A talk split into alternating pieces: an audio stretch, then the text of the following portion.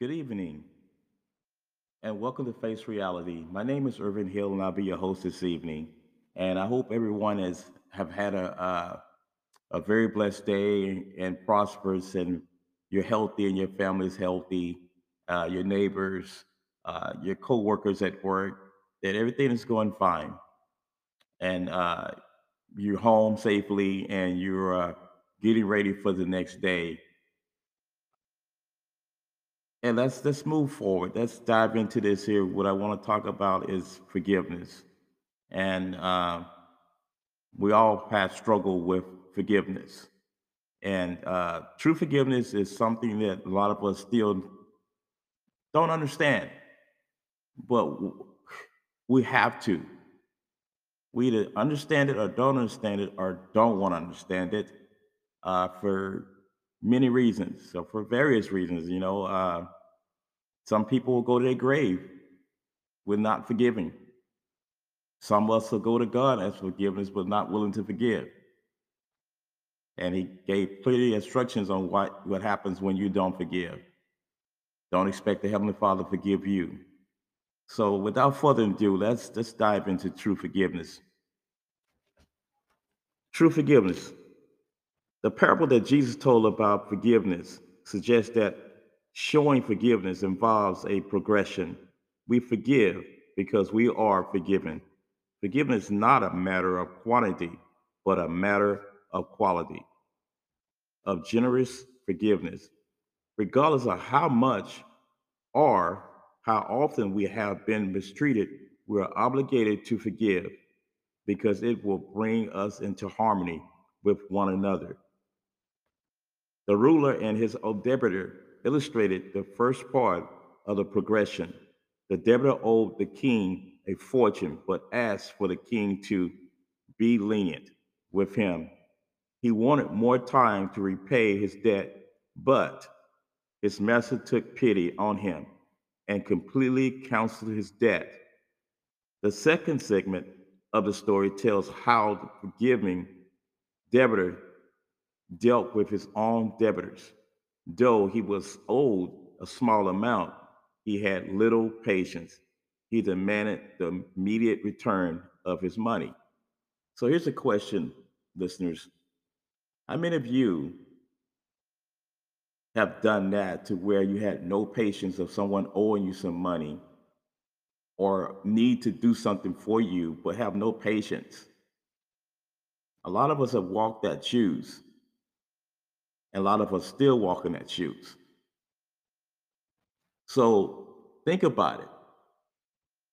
How many of us have lost sleep for not forgiving because we're so angry and so mad?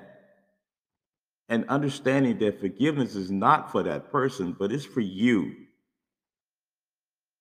But we miss that boat and we stay angry. That person that you're angry with is not losing sleep or not missing a beat because they did it right. If they ask you for to give them and you choose not to, then they're relieved from it.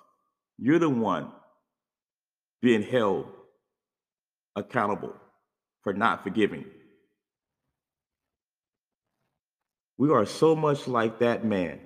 We have an often God limitedness and are forgiven without limits. We want relief from our debt and release from our bondage. But when someone has offended us, we are slow and ungenerous with our forgiveness. Often should we forgive those who offend us.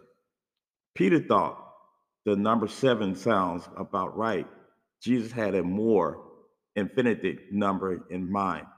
But because Peter seemed to need a number, he allowed himself to be confined by saying 70 times 7 but the number suggests that we need to forgive as infinity, as God forgive us.